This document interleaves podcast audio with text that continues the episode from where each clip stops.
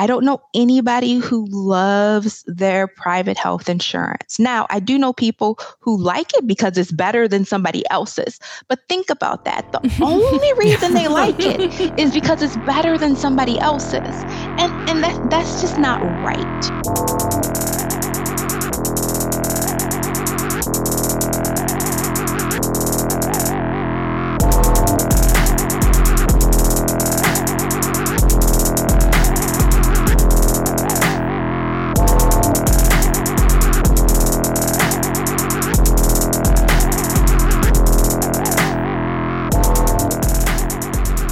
Alrighty, welcome to the Death Panel. We are back as part of Medicare for All Week. Vince and I are here with a fantastic de- guest, Dr. Victoria Dooley, who is a family medicine doctor in Michigan, as well as a national surrogate for the 2020 Sanders campaign. Dr. Dooley, thank you so much for joining us today. Thank you. It's a pleasure to be with you. We're so happy to have you on, especially as part of this series, because, you know, it's coming out between Iowa and New Hampshire. And I think, in particular, you know, the Sanders campaign is incredibly issue focused. And we just kind of want to remind people that what it is that they're really, really fighting for that week when it's just going to be an onslaught of these points, these polls, New Hampshire, primary, you know, et cetera, et cetera. So I think this is going to be a really good conversation because we haven't really had the chance to sit down with a lot of providers to talk about Medicare for All.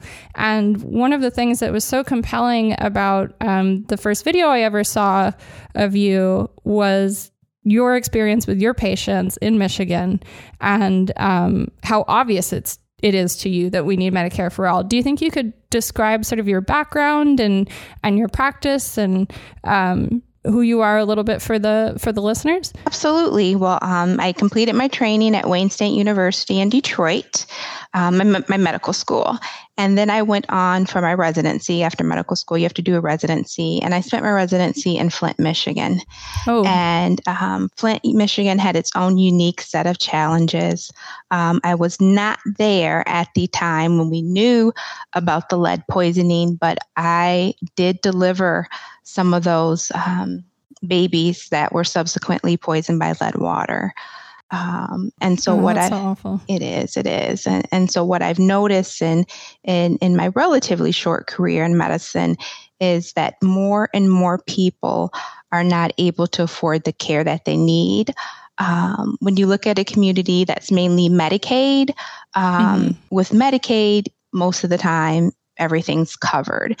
You mm-hmm. might not have the um, top tier priority medicine covered, but there's going to be something covered that you can get and in, in, in, that you can afford. Um, mm-hmm. Um, in Flint, a, a, lot of what I prescribed was like the $4 prescription list um, mm-hmm. that you could get at Walmart.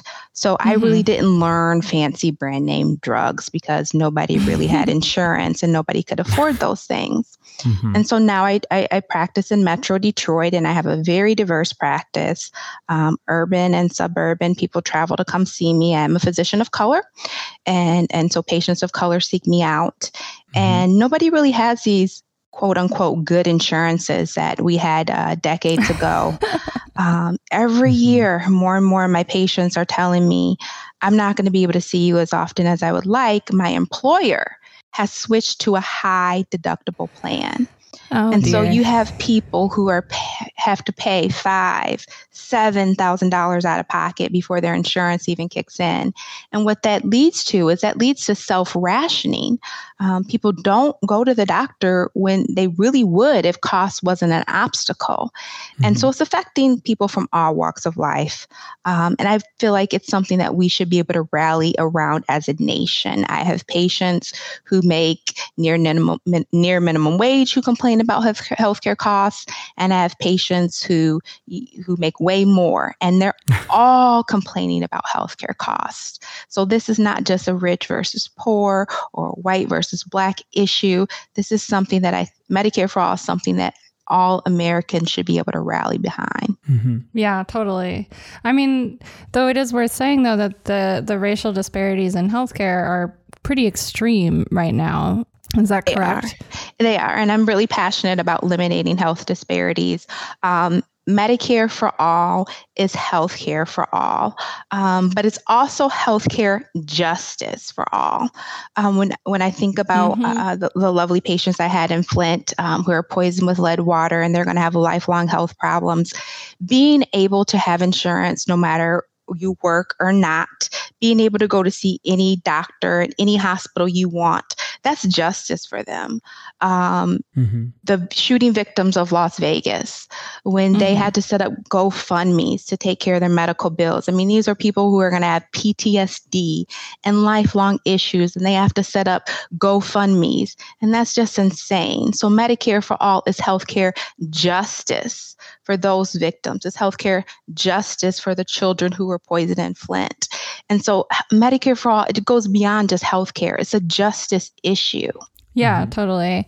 I mean, one of the things that we've talked about a lot is, um, you know, just the impact of racial disparities and how that can just lead people to either never become patients or become much more complicated patients because they're simply not getting the treatment that they need. And I think Flint is a really, really good example. But sort of um, across the nation, like what what is at stake for communities of color right now? Oh my goodness, there's so much at stake.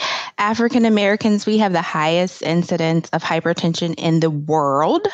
Mm-hmm. Um, black men are more likely to die from even low grade forms of uh, prostate cancer. Um, the black maternal mortality rates are astronomical compared to white communities. Um, so, this is a life and death situation. And so, when I talk about Medicare for all, it's important because um, the only way that I can ensure that all people who look like me, all Black people, all Brown people, all poor people, all Native people are insured is if we guarantee health insurance for everyone. Because if everyone is included, nobody, including nobody who is black and brown, can be excluded.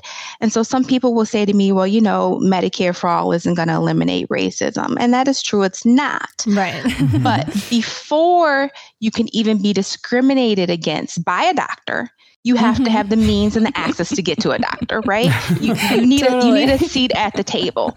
So mm-hmm. so step one is to eliminate all financial hurt, hurdles and, and, obstacles to getting care. That's step one. Hell step yeah, two, we're, we're very two, down with that. step two, um, providers need to believe Black patients. They do.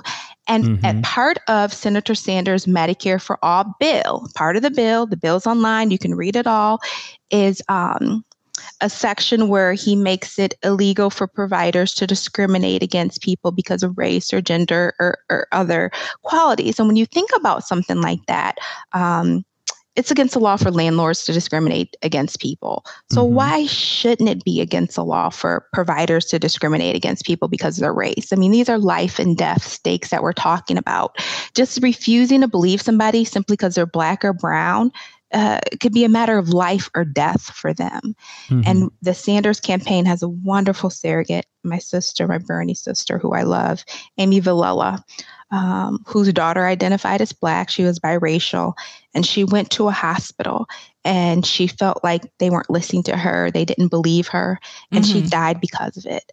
So, yes, Medicare for all is step one in achieving racial health um, equality.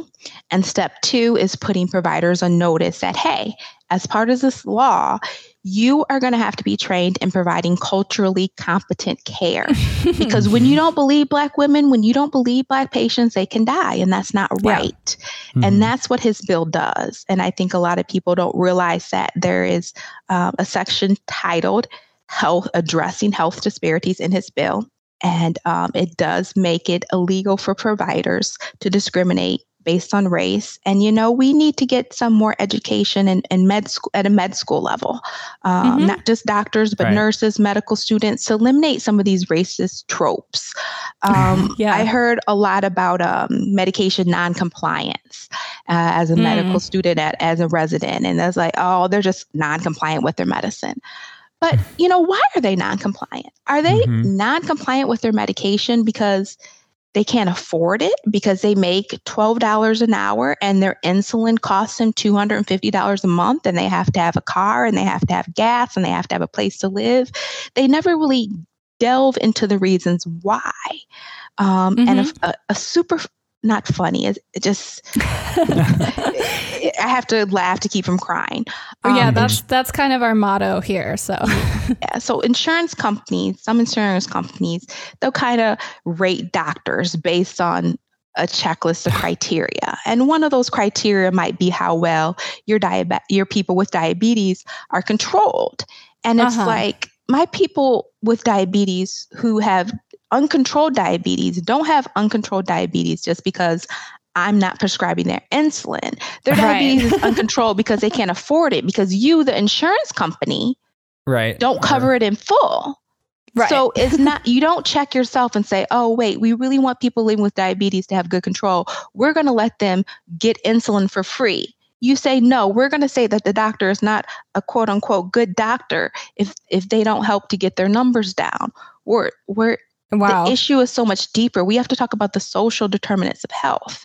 And that's yeah. what Senator Sanders does. Abs- absolutely. I think that's uh, it's really interesting that you you mention um, noncompliance because we actually just uh, covered a, a, really interesting study um, that that essentially compared uh, patients on VA healthcare with uh, who basically have a maximum out of pocket of, of eleven dollars a month with right. okay. literally everyone else, and the uh, rate of compliance seems to be wholly dependent on the cost of medication from that study. And would have um, thunk it. yeah, yeah. exactly. Yeah, the amazing thing was that no one had really done this study in a while. Um, we talked to Adam Gaffney about it actually as part of Medicare for All Week. So if you haven't heard that episode, go ahead and listen to that one.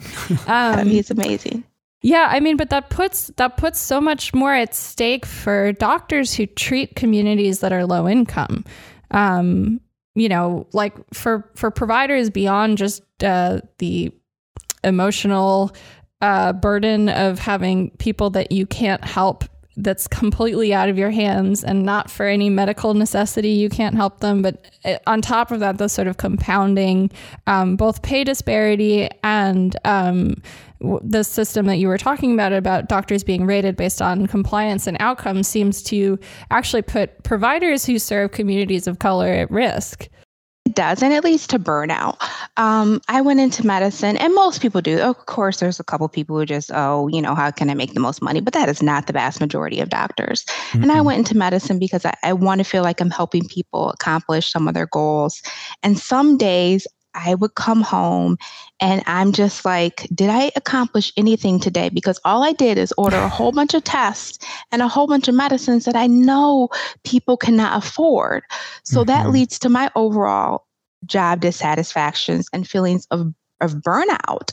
And right. you think of something as simple as I might have a patient who has asthma and they know what inhaler they need um, to control their asthma and help them breathe. And all of a sudden, an employer will just decide out of the blue, we're not going to pay for this asthma inhaler anymore that you've been using for years. Mm-hmm. And the patient mm-hmm. knows what works for them. I know because we've tried pretty much every one on the market before we found the one that worked for them. Mm-hmm. And so there's this process called prior authorization, which just is a fancy way to to to essentially kill people. People can die while yeah. they're waiting while they're waiting to get their prior authorizations yep. done. They really can and sometimes I can't even get the prior authorization because at the end of the day, after I spent all this time on the phone trying to get my patient the medicine that they need just to breathe, mm-hmm. they'll say, Look, we can't get prior authorization. The employer just opted out of covering this medicine. That's it. They just opted yeah. out of paying for it. And so my job is is supposed to be something that um, I feel that I can make a huge difference in people's lives. And, and I'm not saying that I never do. Um, mm-hmm. I know I do. I have wonderful patients, and they do tell me. But it's the times when I know what my patient needs. They know what they need, but I just know mm-hmm. that there's no way that they're going to uh, be able to afford it. That it, it it just makes being a doctor in this day and age just very very tough. Mm-hmm. And um, you had a like a really interesting um, paragraph in this in this great article that you wrote uh, for Jacobin recently, uh, where you basically talk about potentially, you know, we are going to need more doctors if more people are getting care under Medicare for all, and and the Sanders making policy um, such that more doctors and med students of color can essentially like move through the process and and fill a lot of those new spaces. Can you speak to that a little bit more? Yes. Well, evidence shows that when patients of color have a doctor that looks like them, they usually have better health outcomes. And who who knows exactly why? Uh, you, you, don't know.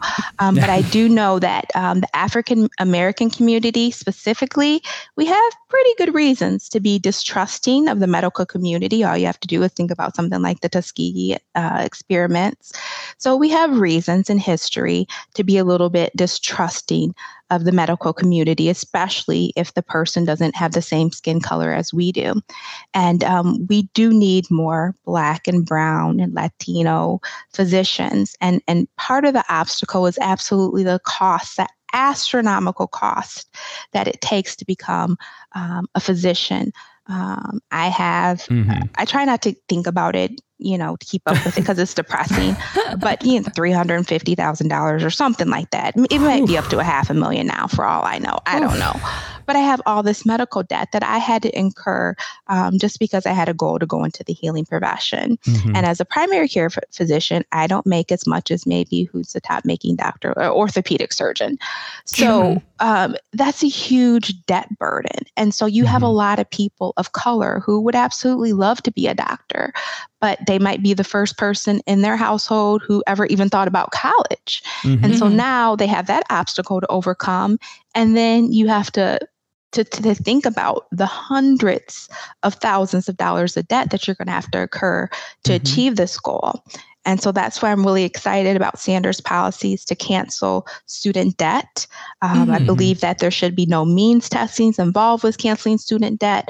Um, mm-hmm. There should be no caps to it. You shouldn't have to fill out some forms and meet a checklist of criteria to get your student mm-hmm. debt canceled. Um, student debt crisis, it is a crisis for everyone, including doctors. Mm-hmm. Um, so canceling all of all student debt for everyone will include those doctors who have hundreds of thousands of dollars in student debt. And it will free them up, somebody like me. Um, as a as a as a black female physician, um, mm-hmm. I have staff members that I have to pay, employees. They they and their families depend on me. I have my own children. I cannot practice exclusively in an area where there's only Medicaid. I would not be able to pay my rent. I would mm-hmm. not be able to mm-hmm. pay my employees. So, canceling that huge debt, which is a mortgage, a huge mortgage, would free me up to practice in an area uh, more of pe- people, even more people who look like me, because I don't have this huge financial burden. It would free mm-hmm. me up mm-hmm. to hire mm-hmm. a nurse practitioner or a PA to help me so that I can see more patients. Mm-hmm. And then mm-hmm. Senator Sanders has plans to make undergraduate um, and trade schools free, um, which is a mm-hmm. huge deal, including billions of dollars invested in HBCUs, historically Black colleges and universities. And all those actions are absolutely going to help get more Black and Brown doctors in the field um, so that we could at least have a proportionate amount of doctors of colors for the population. Right. Which yeah. will also improve the amount of doctors or or allow more doctors to work in rural healthcare settings, which is another major issue that we have right now when doctors come out of medical school with so much debt and then after residency and fellowship, um, I'm a frequent patient, unfortunately. And a lot of the residents that I meet in the ER are living on people's couches because they can't even afford rent because they're so burdened by debt. Um, and these are people working in like a high volume trauma ER in New York City who really should um, be able to sleep when they can. Absolutely. You know? Absolutely. And people who are more, most likely to practice in rural areas are people who are from rural areas and you have similar issues. It's it's the huge debt burden um, yeah. that you have to incur. And so maybe if you are lucky enough to to get the loans to accumulate that debt then you have mm-hmm. to pay it off. And mm-hmm. you might not have the patient volume that you need to pay it off in a rural area. Right. Right. Right. And i mean it yeah it just goes to show why like you know rural providers are just completely uh, strapped at the moment and, and closing. I mean, it's like, it's sort of obvious, right? I mean, it, you know, none of this, w- when you when you think about it should really be surprising in any way. Um, shouldn't it shouldn't right so now this is medicare for all week so hypothetically speaking why actual medicare for all and not a 10 year glide path towards a public option? Excellent question. Well, public option is a program that's destined to fail.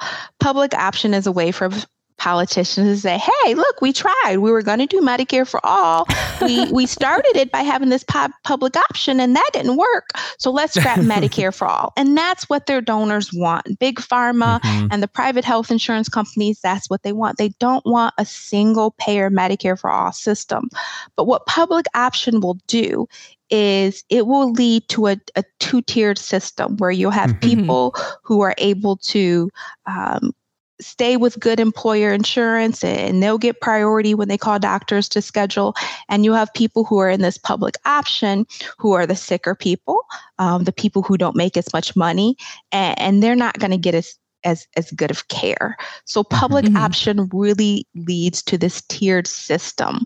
Whereas with Medicare for all, if everyone is in, if everyone is invested, um, the system is going to work for everyone because you have the rich people just as invested in the system as a whole as the poor people. If mm-hmm. you split the system into okay, we're going to have this one system of healthcare for the rich and another for the poor. Who's going to get worse care? It's going to be the people who are poor.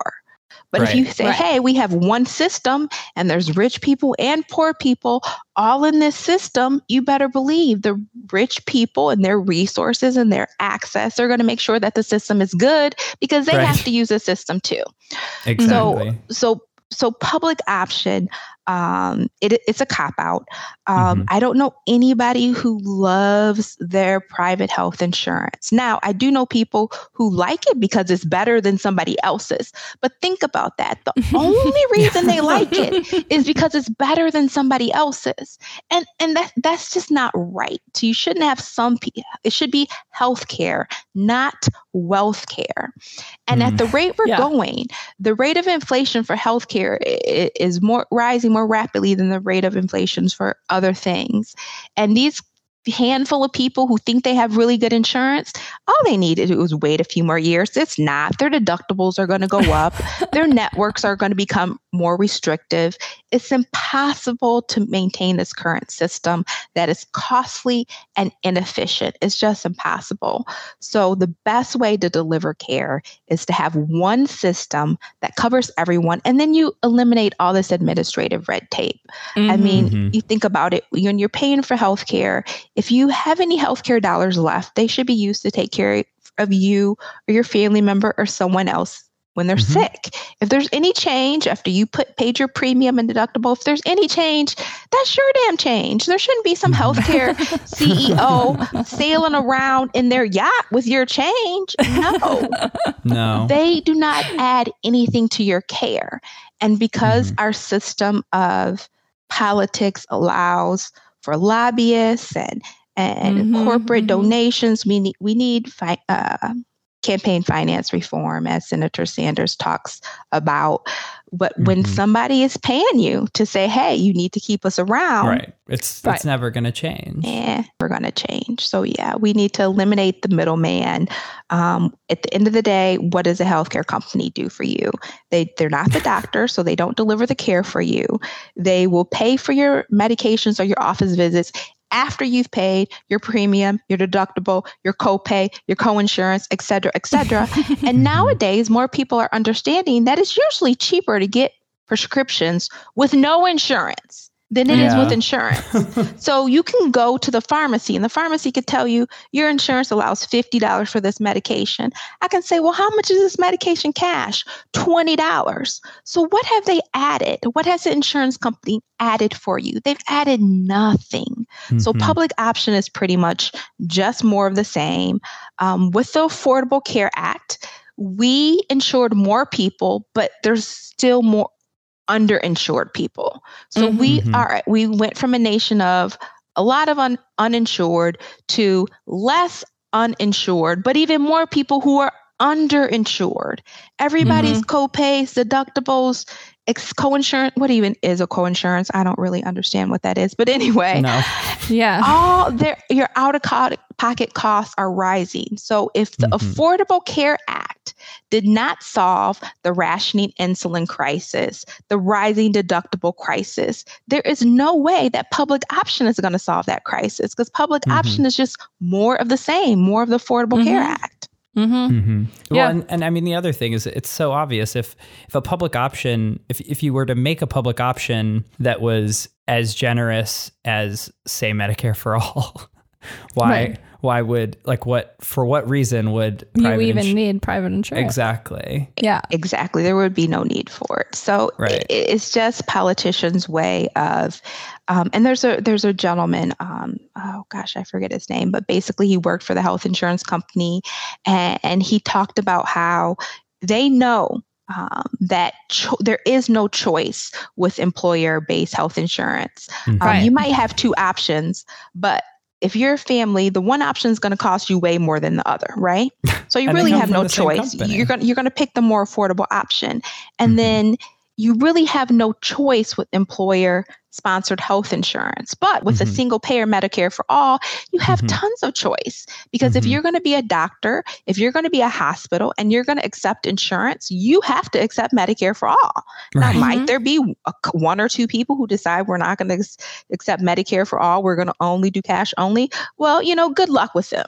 yeah, I think I think if we can all wish them well and they can go on their way. Right. And nowadays, the crazy thing is people aren't even able to. To, to to decide their own pharmacy nowadays like i have Yeah. patients all the time telling me hey i like you know i like abc pharmacy but my insurance says in order for them to pay for my medicines i have to go to xyz pharmacy how crazy is that There is Mhm. It's wild. no choice in private health insurance but with a Mhm. single payer medicare for all you will be able to go to whatever pharmacy whatever doctor whatever hospital you want and you won't have to worry about are they in network am i going to get a surprise bill Mm-hmm. Mhm. Yeah, I mean, I, I think that like you know when people when other politicians talk about hard, you know, sort of union hard fought contracts for private insurance and uh, people who they've somehow managed to find who really happen to like their insurance. I mean, it it leaves out the fact that all of those people are subject to their you know employment status. I mean, you know, you can keep your insurance as long as you don't get fired you can keep your insurance as Mhm. long as your company doesn't go bankrupt you can keep your insurance as long as your company doesn't decide you know what we're going to change insurances because it's no longer affordable for us Right. Mhm. I mean, it's just a it's such a disingenuous argument. You know, when when they're able to find people who who say, "Oh, we love our my union insurance." I mean, it's it, like this that Medicare for all would be better for unions too. I mean, it's it's just a no brainer. and senator sanders has a plan for a just transition for workers who are displaced by medicare for all. They're going to have financial assistance. They're going to have free training to have make sure that they are able to transition to um, other employment. So just transition. And what unions are going to be able to do is they're going to be able to get that money in their paycheck. Um, Mhm. because he says if you're a union and you've negotiated you know this this this uh, wonderful healthcare plan once we have medicare for all the money that your company saves has to go back to the workers Right. Mhm. so the to say that unions are going to somehow lose something with a Sanders vision of a Medicare for all is just a flat out lie. They're going to Yeah. gain money Oh, in their for sure. pocket. Money in their I mean, pocket. Unions have been losing under a private insurance model for decades now. Um, They you know, can't get a, a, a salary increase because Mhm. the cost of healthcare can, has gone up. hmm And when that when that becomes such an important bargaining chip in the process of, of any union negotiation, you know, to preserve people's health insurance, so much has been given up in the union fight. You have no time to, to, to work on anything else Mhm. because you spent so much time and energy and effort on healthcare. And then what did GM do when the workers went it went on strike? What did they do to Mhm. them? The, the healthcare that that oh I, I like my my employer sponsored healthcare from GM. What did GM do to them when they st- went on strike? They took it away. Mhm. They Mhm. took away their healthcare. That would never happen with Medicare for All. Medicare for All is freedom for all. You know, I have people, they come to my office and, and they're stressed because they're overworked and underpaid.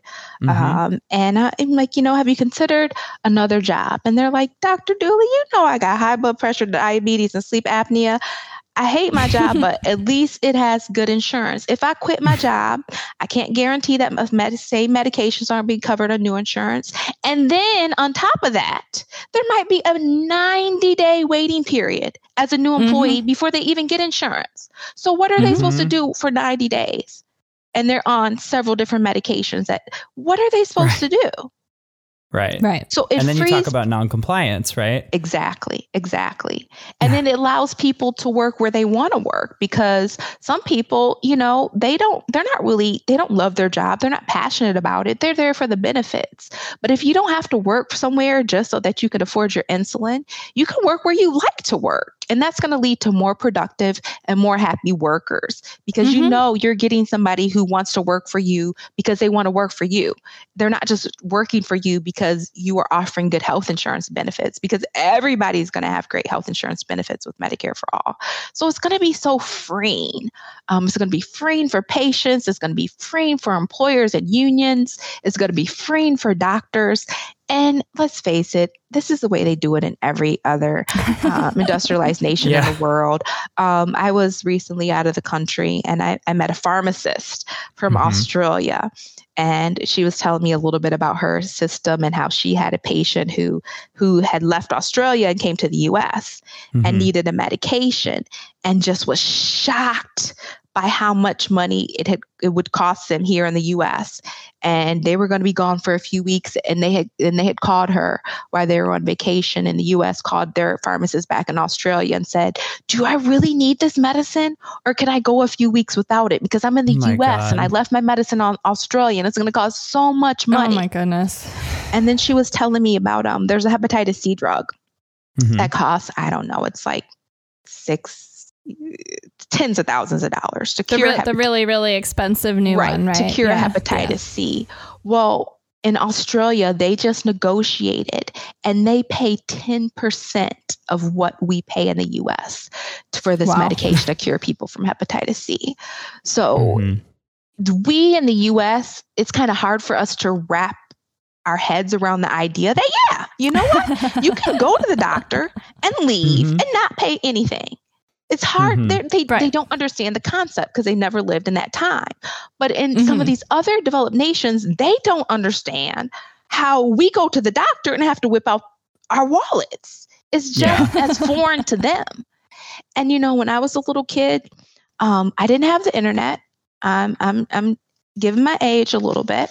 And so we had encyclopedias and we weren't a super rich family. And, you know, we couldn't buy the whole set of encyclopedias, the whole alphabet at once. We'd pick up a couple at a time. And so, you Mhm. know, I had to do a report on the aardvark. And I just was excited, you know, hopefully we'll get the whole set of encyclopedias. So maybe I could do the, a report on the zebra instead of on the aardvark. And if you Mhm. would have told me then that, hey, one day you're going to have this little thing in your hand and you're going to, it's going to be connected to this thing called the internet, and you're just going to be able to get all the information you need, my mind would have been blown. I would Right. not have been able to wrap my mind around it.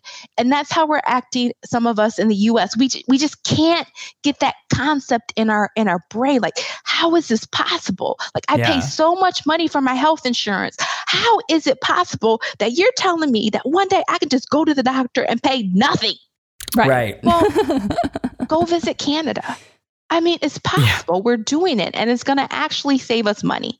We cannot afford Yeah. to go on the current route that we're going. No. There is a better way. Every other developed nation in the world is doing it, and I know it's hard to wrap your mind around it. But there is no country who has went to a universal system who said, "You know what? This isn't working out. Let's switch back."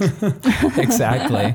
I I mean it, it is actually worth noting that like you know this all of the sort of pundit class of you know people who sort of hand wring about like how much will this cost Yeah, it- and it- legislative impossibilities. yeah it's worth i mean it's worth like just talking for a second about the fact that like this entire plan is intended also to save an enormous amount of money. Mm-hmm. Absolutely. And time. I mean, a lot of my doctors that, you know, I've been talking to them, and a lot of them are in uh, faculty practices. So they're not in fee for service payment.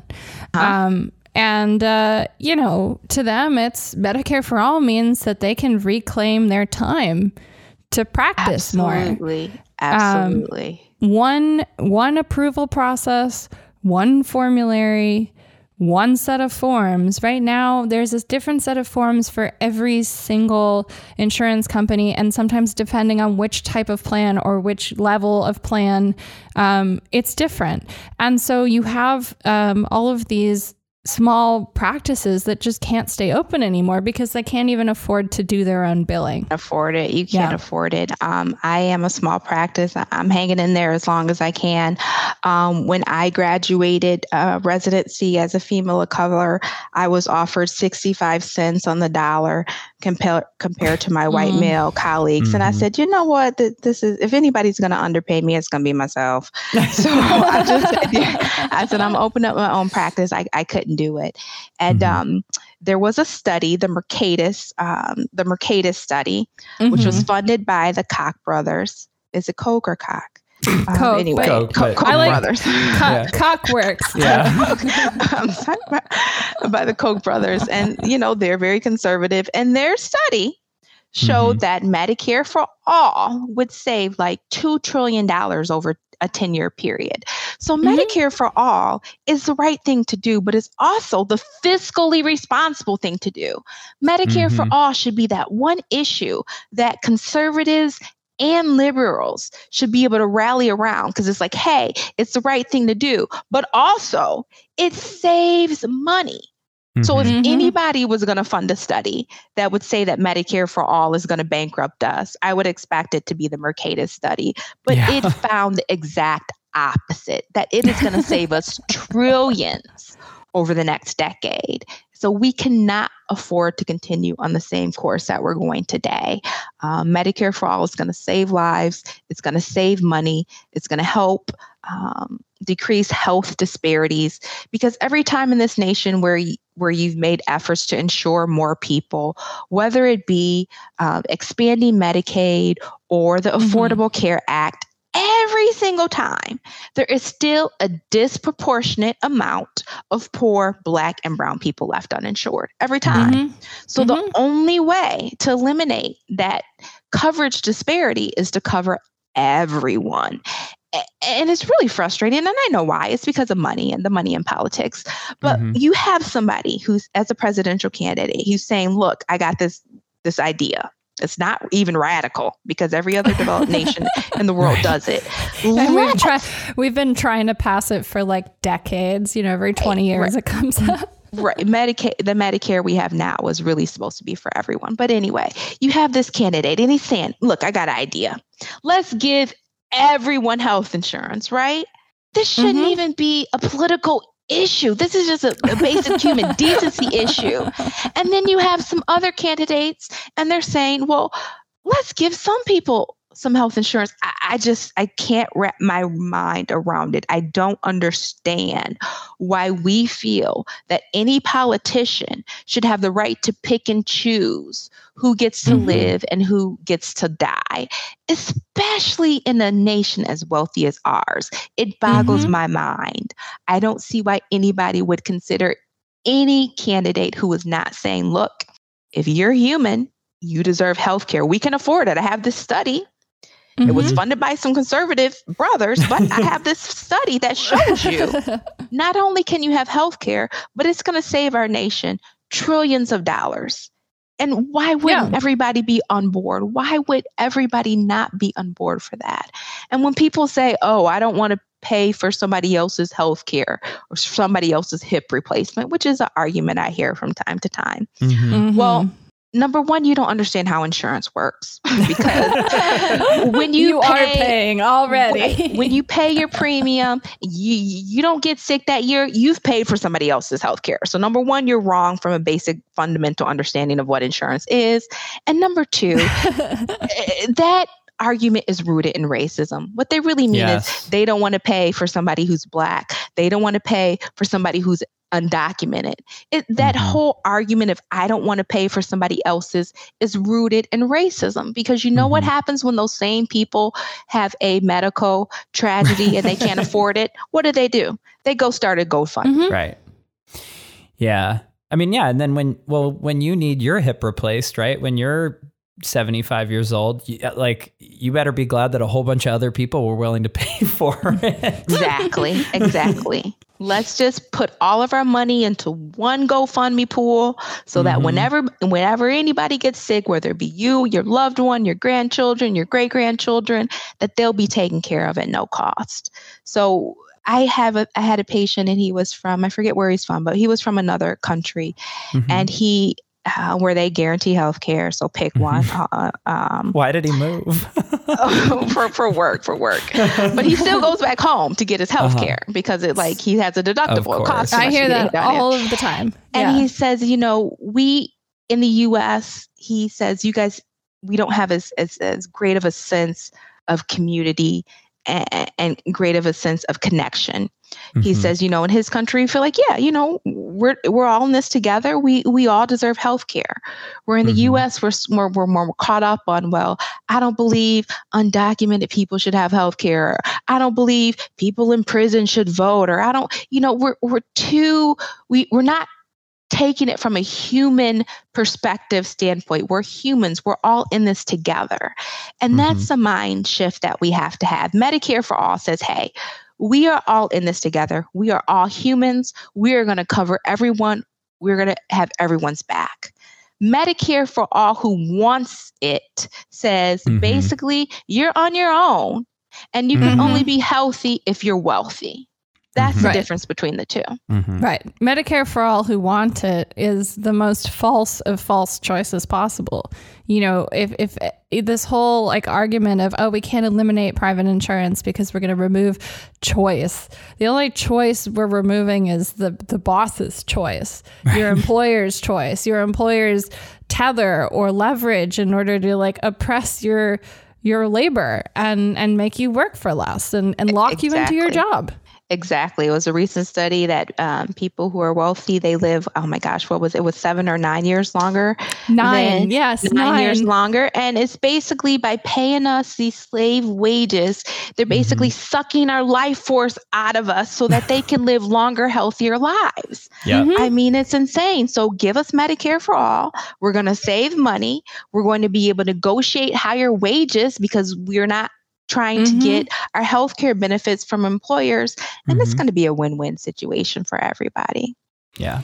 So, as it stands now, what what resources do you have to help your patients who are rationing their medications? I mean, how much longer can this go on before we're facing, you know, just the death of a generation? It, it, it's very stressful. It's very stressful. I have some people who I, if I haven't heard from them in a while, I just call or have my staff call to check on. Basically, is to do a wellness wow. check because I like know that they can't afford one of their life saving mm-hmm. medications. And I'm just calling to make sure that they haven't passed and somebody hasn't Christ. told me. That's how serious it is. Um, I'm a small mm-hmm. practice and I get very few samples. Um, mm-hmm. I allow samples of medicines that my patients can't get um, at low cost. So, mm-hmm. insulin, because there's no generic insulin, certain asthma mm-hmm. inhalers, I'll allow those samples. But if it's just some fancy brand name drug that I know I can get my patients for cheaper, I don't ever keep those samples. Mm-hmm. So, I get mm-hmm. few samples and there's certain people where I know I don't have enough to get them through the whole 12 months. And I'm mm-hmm. just praying that you know something happens that i can that they get what they need I, I, tell people you know christmas is coming up can you ask somebody to pay for your insulin this month as a christmas gift i mean th- those are the wow. sorts of things that i have to say to people in order wow. to help get their medicines covered so it, it is really stressful i worry and stress out about a lot of people who I know need medications wow. that they can't afford. Mm-hmm. Um, insurance, uh, not insurance, pharmaceutical companies, some of them will have coupons and prescription assistance um, for people who, but some of them are limited mm-hmm. to only people who don't have insurance. Right. So if you have insurance, but you have a $5,000 deductible, they're not going to help you which Right. having insurance and having a $5,000 deductible and making $12 an hour, that's pretty much Not Not having choice. insurance. right. But yeah. they won't. yeah. And there's very few that will help you if you meet certain certain income guidelines, even if you do have Mhm. insurance. So when that's a possibility, I fill out the forms for the patient, and I'm I'm so glad that I trained in Detroit and Flint because I learned about these things training in these areas. Mhm. Um, if I would have trained exclusively in a more affluent area, I might not know about it. But yeah, I am always Googling patient as- uh, prescription assistance and patient coupons. And I have patients who come to Mhm. me and they're new and they're like, wow, why didn't my doctor ever tell me about Yeah. this? And I'm not saying their prior doctor wasn't a good Right. doctor, but No. I'm just very cost conscious because Right. I Right. know that everything costs so much um, in this day and age. I don't, or and sometimes people wonder, well, why aren't you ordering a ton more tests on me? And I'm like, well, I'll order the tests if you want to, but they're not medically necessary, and I'm. I know you have a deductible, right. and so I'm Right. trying to be mindful of your cost concerns. Right. So I have a limited amount of options to help my patients, but most of Mhm. the charity care type programs are for people who fall through that crack. They make a little bit too much money from Medicaid, but Mhm. they don't have a job where they get they have benefits, but that's just a Mhm. small percentage of the population. The majority of my patients who are struggling are people who work full time. People Right. who work full time, they're getting paid too little, and their company, in order to save money, has shifted them to high deductible plans. Mhm.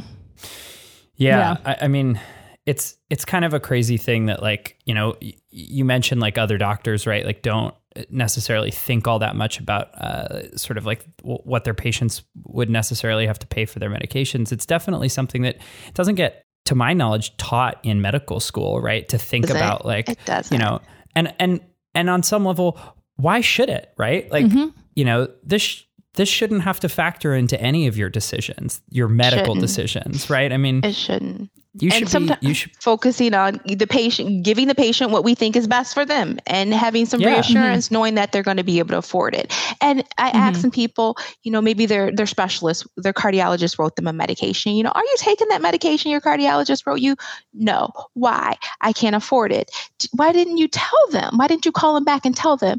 And they'll just tell me it's it's embarrassing, and it is. It's embarrassing that- to have to Mhm. tell some to be be vulnerable and tell somebody Mhm. that you can't afford something as important as medication.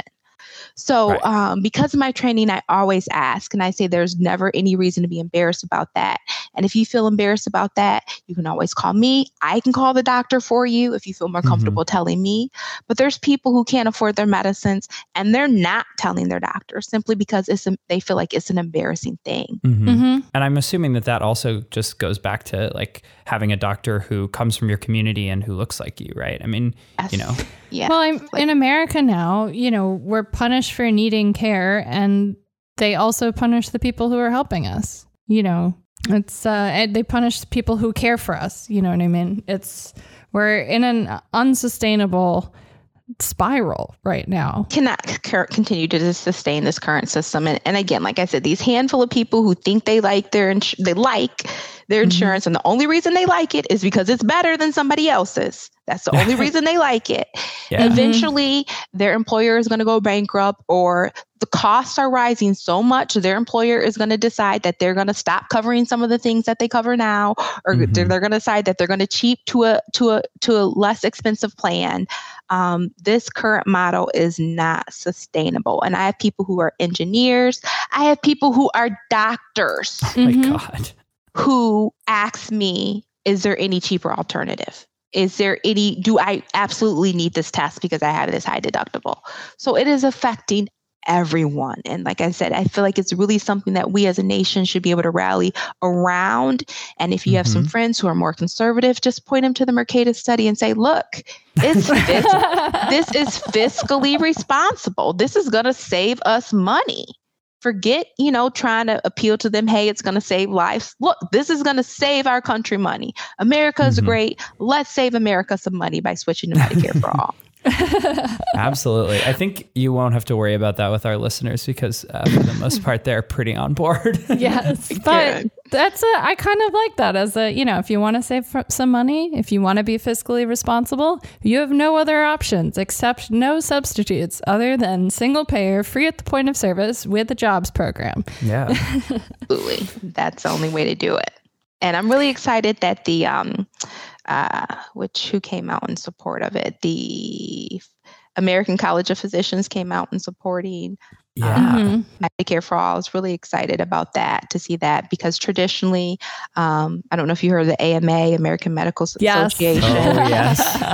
I mean, they were against Medi- the current Medicare that we have now. Um, yes. So I wasn't expecting much for them, but um, doctors do support at least 50% of doctors support Medicare for all. Um, mm-hmm. there is an organization, I don't know if you are familiar with it, Beatrice and Vince. Um, Doctors for Bernie is a grassroots organization um, of doctors who support single payer Medicare for all, and they support Bernie and his policies, and they're mm-hmm. writing op eds and, and, and they're campaigning for him. Have you heard of heard of that organization? I actually haven't, no. Um, but I'm gonna definitely look it up. It's a grassroots yeah, we, organization. Yeah. Um, you can find them at docs underscore four underscore Bernie um, on Twitter, and they're a grassroots group of doctors who support Bernie. And again, um, we recently had the American College of Physicians, which is really exciting. Um, but I think at the end of the day, it's the right thing to do. But if doctors are getting burnt out. I mean, there's no way that you can become a doctor and go to work and write people medicine and know that they can't afford it and you cannot feel burnt out and sad. There's right. like no way any person with any mm-hmm. little bit of compassion can feel right. that the current system that we have is a worthwhile one. Um, when I'm really worried about patients um, and I have to send them to call them and tell them, you know what, I need you to go to the ER. That's the only way we're going to solve this problem. Right their first response is always, "Oh, I'm not going to be able to afford that. Are there any other options?" Right. And that should not be something that happens in this Mm-mm. wealthy nation. We've paid for our health care, but instead of go- those dollars going to us, they're going to healthcare CEOs, they're going to hospital administrators, they're going to big pharma to put on all these commercials. That's mm-hmm. where our healthcare dollars mm-hmm. are going, and they should be yeah. going to take care of us. I just want to be mm-hmm. able to go to work one day and know that everything that I wrote or order for my patient is going to be covered in full. And when you talk about this, this uh, Medicare Advantage, let's talk about Medicare Advantage programs. Oh, um, Ooh, Medicare yeah. Advantage it has advantage in the name because Medicare Advantage takes advantage of tax of taxpayers. don't believe me? Google it. Hell yes, I Medicare love it. Medicare Advantage robs taxpayers of billions, billions with the B mm-hmm. dollars annually. Oh yeah. They do these false coding. They say they cherry pick patients, so they cherry pick and pick patients that aren't that very sick. Okay. Mm-hmm. But then they falsely inflate the data to say that they're really sick so that they get paid more. So they lie and they rob taxpayers of billions of dollars annually. Mm-hmm. Google it. Mm-hmm. And then what they mm-hmm. do is after they've cherry picked, if you do get cancer after they've accepted you on their Medicare Advantage plan, then they'll lemon mm-hmm. drop you. They'll say, oh, we, we cherry picked you. You thought you were healthy. Now you have cancer. So we're going to try to find a way to get you to kick yourself off of our program. So what they mm-hmm. might do is they'll say, "Oh, the major cancer center in town is no longer covered by our plan." So what mm-hmm. do you mm-hmm. do if you have Medicare Advantage and you have cancer and the major cancer center in town is no longer in your network? You're going to mm-hmm. leave. So they cherry yep. pick you and then when you get sick, they lemon drop you. And they falsely they falsely bill and the government does had still not found out how to get these billions of dollars back that they have robbed us.